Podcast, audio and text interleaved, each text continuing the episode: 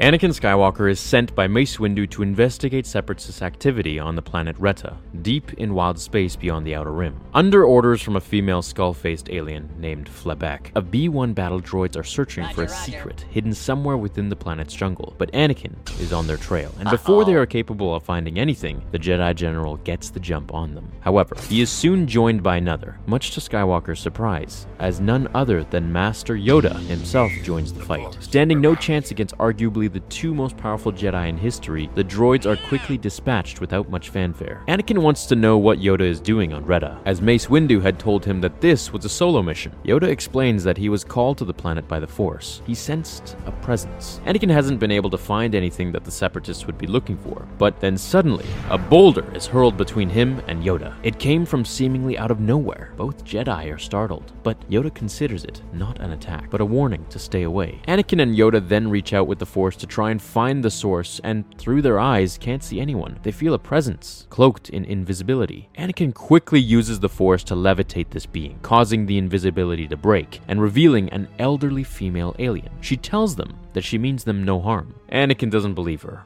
but Yoda does, as he knows her. They are old friends. Her name is Krita, and she is the last remaining Segredo. Though not a Jedi herself, Krita has mastered a technique of perception by manipulating the minds of others so whatever she doesn't want them to see becomes invisible to them. She calls it psychic camouflage, which is what the Separatists are looking for. Anakin is amazed. It even worked on the two Jedi. He wants her to come back to Coruscant with them. Her abilities could aid the Republic's war efforts tremendously as the perfect spy. Hearing that, Krita quickly becomes invisible again and disappears into the jungle. Just as Anakin and Yoda mean to go after her, a new batch of B1s show up. Anakin engages them as Yoda continues to search for Krita. The diminutive Jedi then stumbles upon an alien child, even smaller than himself. Though he tells the little one to not be afraid, someone invisible grabs the child who then becomes invisible too, and continue to run away. Yoda pursues. He knows Krita is hiding something more. After defeating the new set of droids, Anakin comes searching for Yoda to find the Grandmaster meditating alone in a field. Or is he? We see various aliens begin to decloak around him. All refugees fled the war and are now protected by Krita's psychic camouflage. She has been shielding them for six years. If she leaves, who will protect them? Deciding it's more important to help Krita and her people, Anakin comes up with a plan to deceive the Separatists, so they too will leave her alone. Borrowing a metal hat from one of the refugees, he puts it on and goes out to meet Flebeck head on. While within earshot of the skull faced Separatist commander, the Chosen One puts on an act by faking a comms call to the Jedi command. He reports that the cloaking cap works perfectly, and soon the Separatists won't see them coming. Hearing this, Flebeck and her forces rush at the Jedi, but only to be surprised to actually be able to see Anakin with the hat on. The Jedi pretends he is surprised by it as well. While Flebeck is distracted by Anakin, Yoda, cloaked by Krita, slashes some trees over that fall and crush the droids. Now, without her forces, Flebeck flees and aborts the mission, as she believes there was never a secret weapon at all, just a Jedi trick. As the Separatists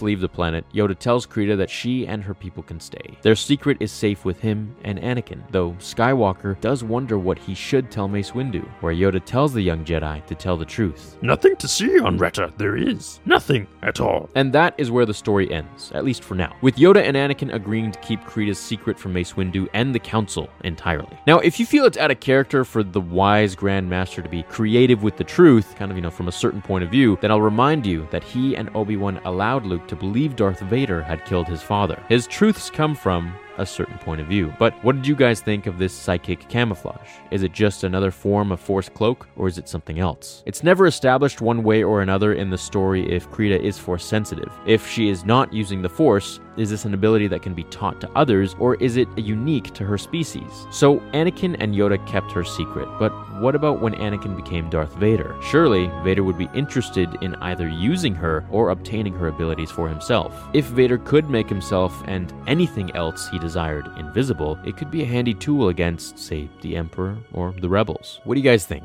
Let me know in the comments down below. Hit like on this canon video if you enjoyed it, and I'll be sure to make more. See you in the next one. Until then, remember, the Force will be with you, always.